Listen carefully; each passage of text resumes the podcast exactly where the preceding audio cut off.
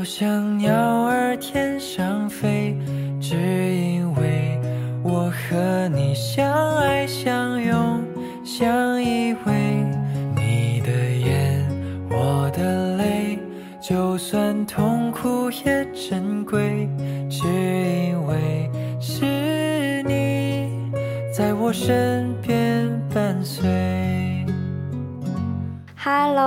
大家好，欢迎大家收听口无遮拦，No offense，我是莴苣。本期节目会是我的单口，佑君的嗓子长了息肉，他做了一个小小的手术，那是一个简单的手术，但是恢复期呢，他不可以说话，所以下一期佑君就会回来的。那本期就由我一个人来陪大家说说话。这一期呢，我想聊的是如何在生活里建立自己的支持系统。我前几天看了一本书，叫《忧伤的时候到厨房去》，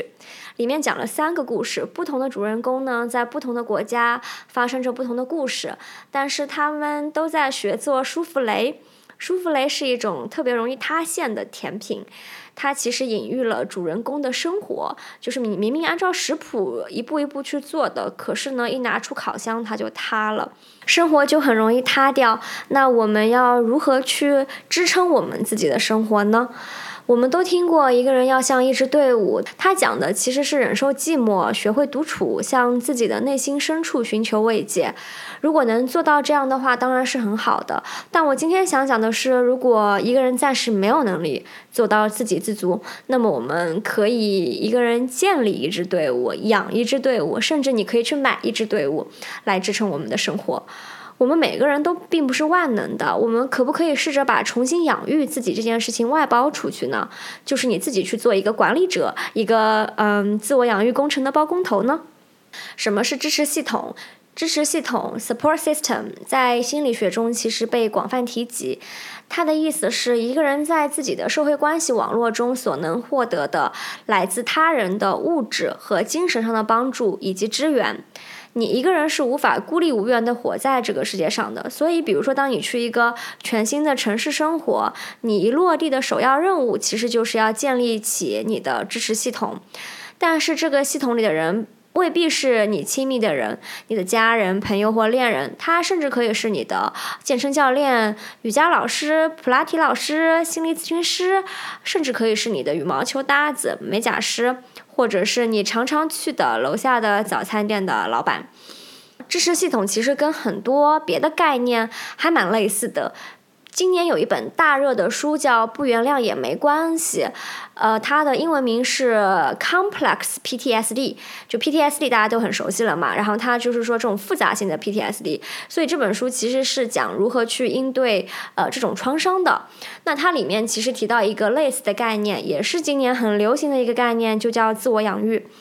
就是把自己重新的养一遍这个概念，大家应该听了很多遍了。做自己的父母啊，什么当自己的第一个女儿啦，诸如此类的说法，在阐释如何自我养育这个概念的时候，书里其实建议每个人应该建立一个委员会，英文叫做 commission。委员会这个概念，我觉得跟支持系统就有着异曲同工之妙。你的自我养育委员会里可以有哪些成员呢？除了前面我们提到呃家人朋友啊这些大家都知道的，你甚至呢可以让你的宠物也占有一席之地，因为小猫小狗对现代人来说，有时候甚至比人还重要的多，可爱的多。你也可以从他们身上得到更多的支持。另外，我还想到一个概念，是我的心理咨询师告诉我的，就是拐杖。嗯，我常常告诉他说：“哎，我有的时候瘫在沙发上，一天都出不来。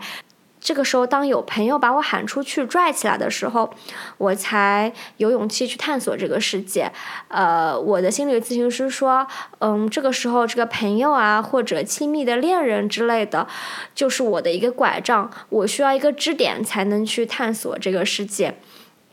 所以，支持系统也好，自我养育委员会也好，拐杖也好，其实落脚点都是你要去借助外力，就是你一个人独立的站着呢，太辛苦了。你需要拐杖把你撑起来，你需要支持系统的网络把你拖住，你可能也需要一个委员会来抚养你。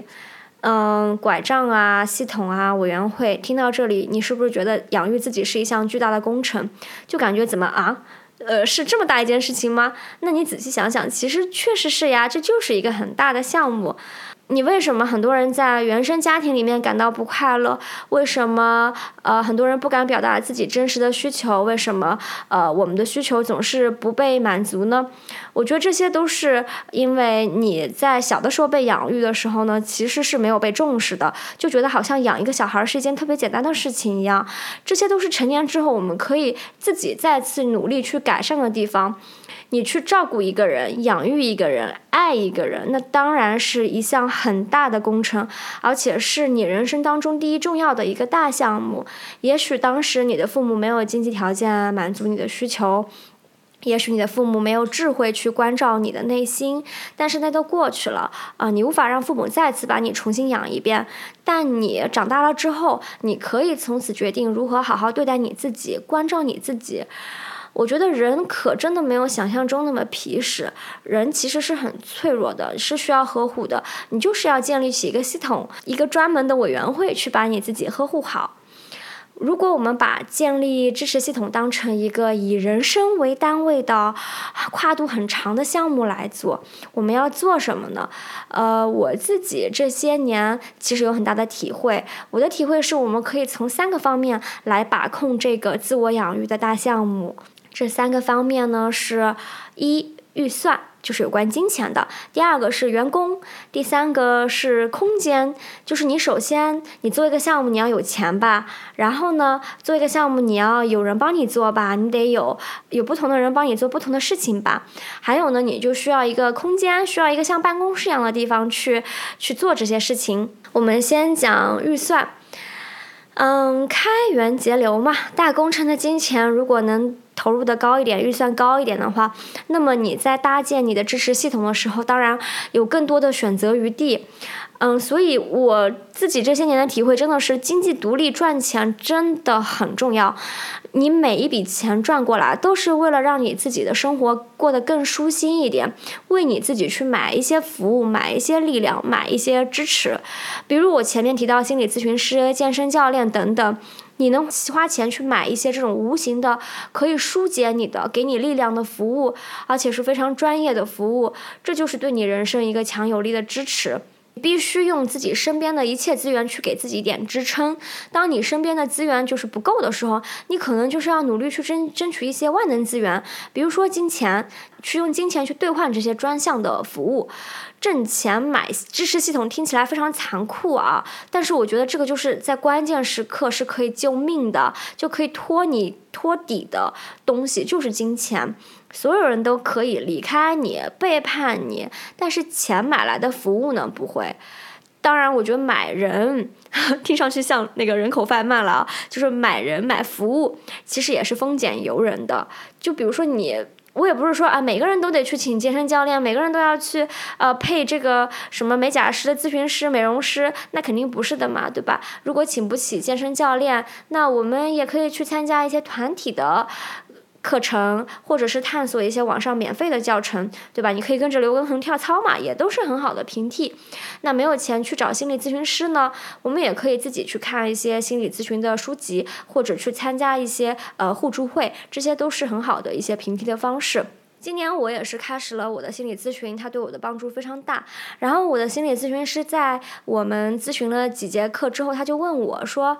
他说：“我们完成了这几个月的心理咨询，你最大的感受是什么呀？”我说：“呃，我最大的感受呢是，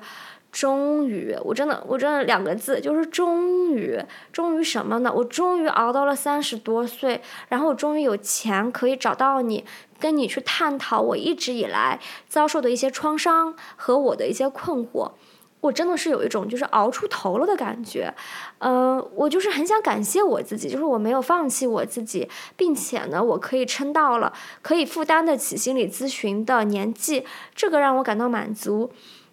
然后我也是有点后怕，后怕什么呢？我就是为当时那个非常年轻又感到很无助，我需要帮助却没能得到帮助的那个小女孩捏了一把汗。就是啊，你需要的专业的帮助，虽然迟到了几年，可我没有放弃，我我带着那些伤害，呃，我还是好好的读书，我好好上班了，所以今天我有这个经济上的能力，以及我有这个头脑的判断力，去帮你这个小女孩找到一个合适的心理咨询师了，就我做到了，嗯，我觉得这这个真的这种感受是我这些年来觉得我工作，我打工，我赚钱。我赚来的钱感到最有意义的一个时刻，而且我觉得作为一个很内向的 I 人来说，我平时吧就特别不好意思麻烦别人，所以嗯，金钱关系真的对我们来说，对我们 I 人来说真的很好的一种关系，非常纯粹。你付了钱的，买来的，用着呢就比较安心，也不太会那么不好意思麻烦别人了。我觉得对于 I 人来说，如果想要抵抗，嗯。抵抗社交呀，抵抗一些呃不好意思。那么其实多赚钱是一个很 很简单粗暴的一种方式，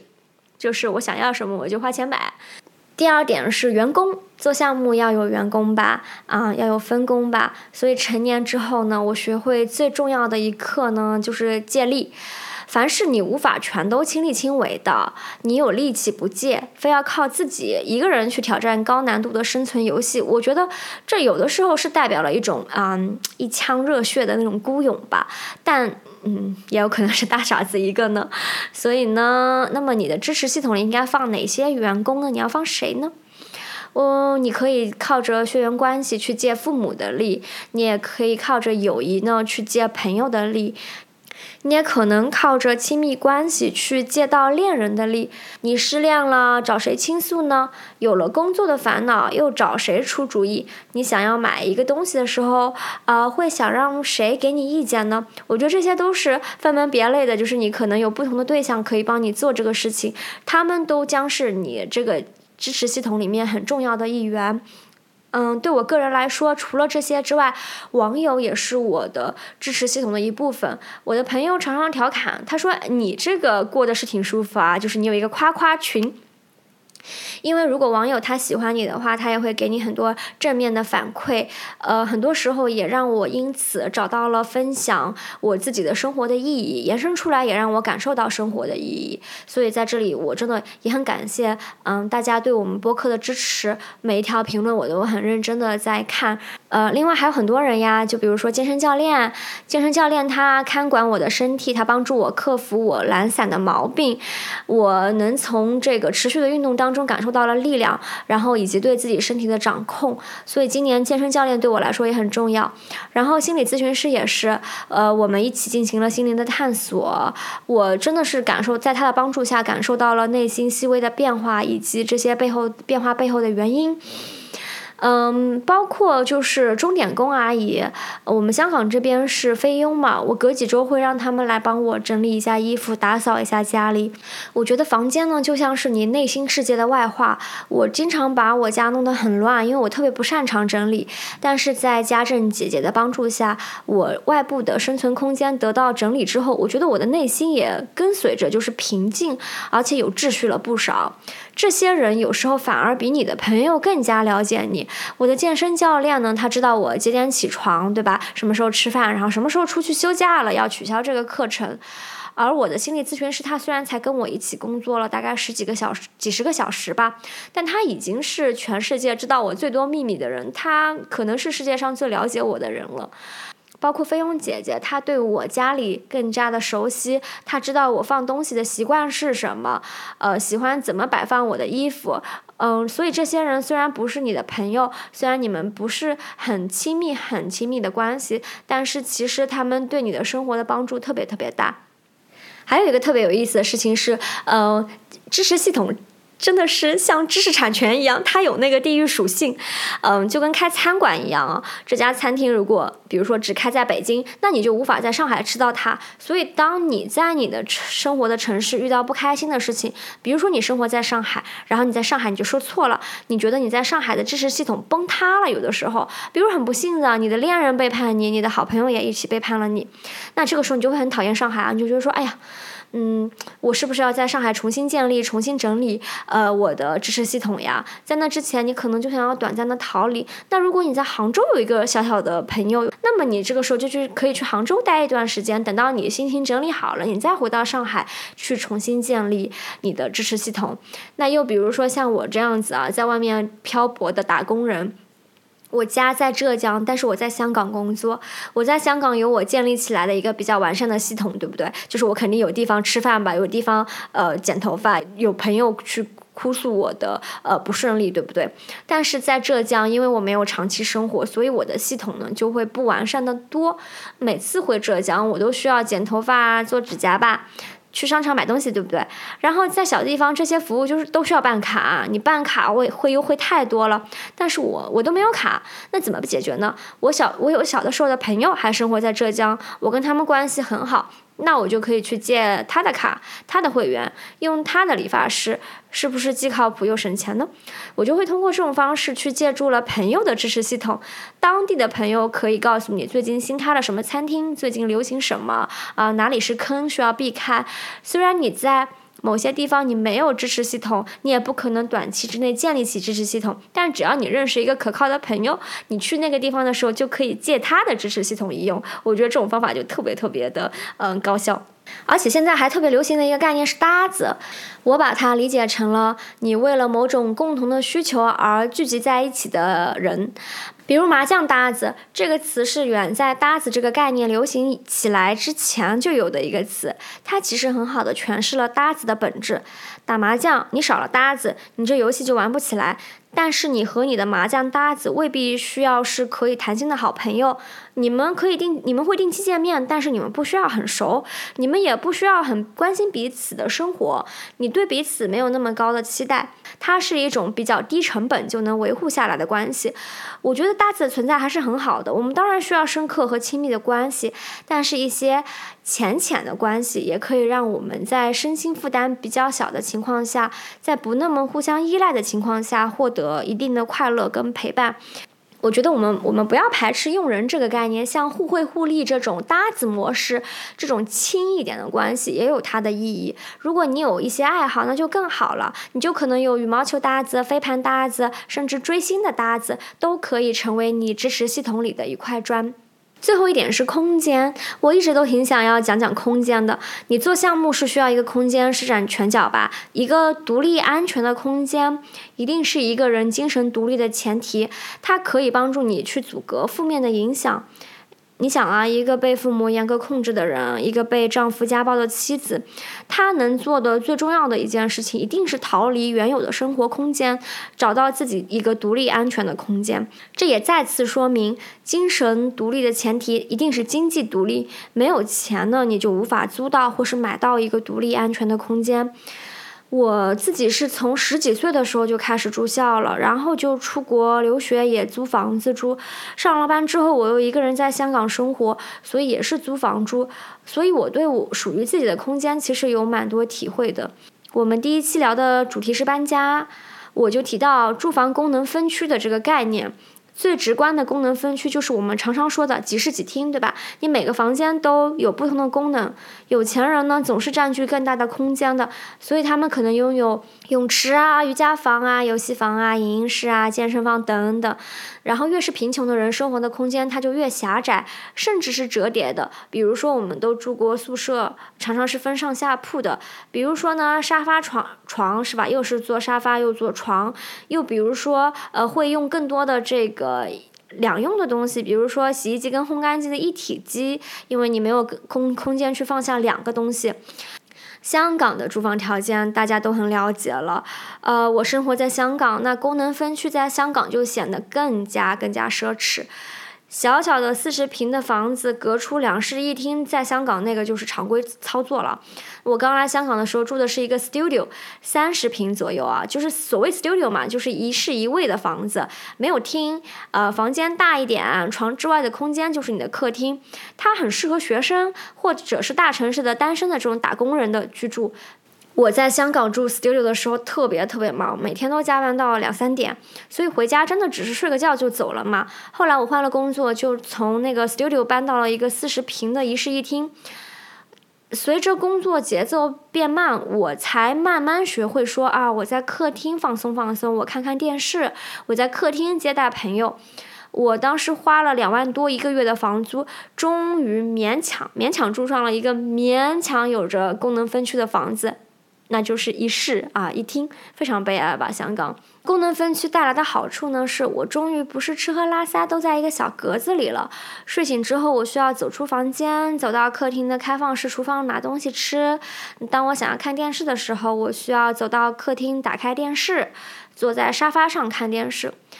我觉得真的不要小看这区区几步路啊，这大大减少了我瘫在床上的时间。想到呢，最近抖音其实特别流行，就是什么有点小钱的女生宅家一天的日常，啊，然后其实是家里有着就是几千平的女生，几在家丰富活动很丰富的一天啊，大家就。纷纷评论是吧？啊，原来有钱人真的不用出门也不会无聊啊！就是一会儿去家里的池子那旁边喂鱼啦，一会儿在后面院子里面干嘛干嘛啦。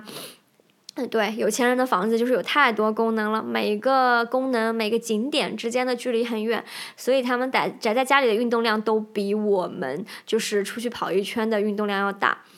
我去过香港啊、上海和美国奥兰多的那个迪士尼。香港迪士尼的各个项目设施之间是最紧凑的，就是你从一个项目到另一个项目之间，你随便走两步就到了，因为它的城堡是最小的。然后在香港啊，你想啊，连公主、迪士尼公主都只能挤一挤，住的比较局促哎，所以我我就只能靠这个来安慰自己说啊，我能住上一室一厅就也还蛮不错了。我跟佑君也聊过功能分区和支持系统这个话题。佑君他年纪比我小很多嘛，小了七岁，所以他说，嗯，房子功能分区的背后其实是秩序感。我特别认同，佑军说他上学的时候住宿舍，虽然宿舍里属于他的东西只有一张床和一张桌子，但是他竟然也做到了简单的功能分区，就是他只在床上睡觉，然后学习和玩手机就只在书桌前做。我年轻的时候也一样啊，我说哎呀，这辈子我有个 studio 就够了，我这个对吧？起来吃个饭，呃，在书桌上写写作业，呃，然后写写工作，然后就跑到床上去睡个觉就行了呀。嗯，佑军说呢，这是因为年纪比较小的时候，就是你烦恼确实没有这么多，烦恼的性质呢也没有那么严重嘛，无非就是哎呀考试考得不好啦，跟爸妈吵架了，所以其实你的秩序感是比较容易建立的。你需要额外的支持呢，也比较少，而且你在校园啊、家庭里面，其实这些都是天然的比较有序的环境。你每天其实都甚至有一个时间表要去做，对不对？要做什么什么点吃饭，什么点上课，你自己要去付出努力去支撑起你的日常的时刻，其实没有那么多。那反而是你后来长大了，上班了。你应该就感感受到了成长的痛苦，那烦恼就更多了。你就觉得，哎呀，我稍微一掉以轻心吧，稍有不慎，生活就像考失败的那个舒芙蕾一样就塌了。所以，我我自己的感受是，如果你能住一室一厅的话，坚决别住 studio 了。我们虽然没有条件搬进豪宅，对吧？但是在经济条件允许的范围内呢，可以用一些小小的技巧，对生活的空间去进行一些功能的隔断跟分区，比如说。你可以搞一张小小的桌子，或者一块小小的区域画出来做你的水吧呀、咖啡吧呀，然后你也可以用书架或者沙发，呃，来把你的 studio 去做一个隔断，隔出一个呃娱乐的区域和一个睡觉的区域这样子。你在这颗很孤单的地球上的栖身之处，你每晚进入梦乡的地方，如果你能把它弄得舒服一点，让它发挥它的用处，使它更符合你的需求，让你坐着的时候、躺着的时候、瘫着的时候感到更舒服一点，那么你的知识系统的大框架其实就形成了。听到这里，会不会有听友觉得哪有那么多需求啊？怎么那么金贵呢？你，你就到底你需要多少钱才能支撑起自己的生活啊？健身教练、心理咨询师，我当然想要啊，可是我预算不足啊，这些都太昂贵了。我我太同意了，因为自我养育、建立支持系统这件事情，真的真的是让人感觉永远都觉得预算不足。但是在吃苦教育下成长起来的我们，其实欠缺的反而是好好对待自己的能力。我每次一轻一轻松一快乐，比如说花钱去按摩了，我都会有一种愧疚感。一旦停止吃苦，我就觉得很不安、很焦虑。我就说，哎，没有这么好的事情吧，一定是哪里不对。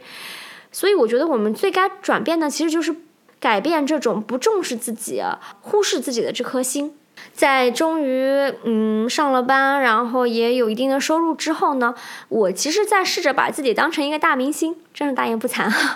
你的支持系统就是你的工作室，你的团队。理想状态是你把你头发交给发型师，妆造交给造型师，行李呢就丢给助理，所有的一切都应该是围绕着你转的，都是为了让你过得更好。当然，我们肯定都没有那么好的物质条件，我们也不会像明星一样，嗯，能赚那么多的钱去养活这么大的一个团队。但是呢，在现有的基础上去评估，啊，一下你究竟是有怎样的能力去把有一些东西可以外包出去的，你就试试看去包出去吧。希望有一天，就是我们往后一摊，你也不怕倒在地上，因为后面有一张大网可以牢牢的拖住你。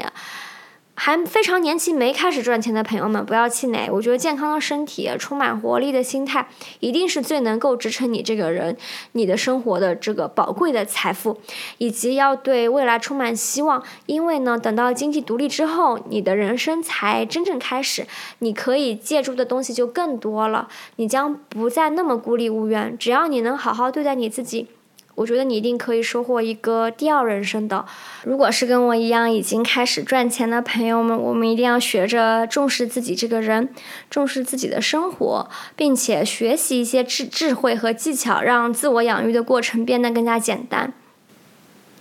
我觉得我们长期以来太不习惯去借助外力把自己的生活给拖住了，我们太不习惯去求助别人，我们太不习惯说，嗯，把这个交出去吧，我们就想说，哎，牢牢抓在自己手里，或者我们埋头苦干，就对对于对于自己的生活，对于构建自己的生活，对于养育自己这件事情也是，就觉得说，哎，我自己一个人把所有的事情都干了吧。其实你如果有人帮你，一定会好很多的。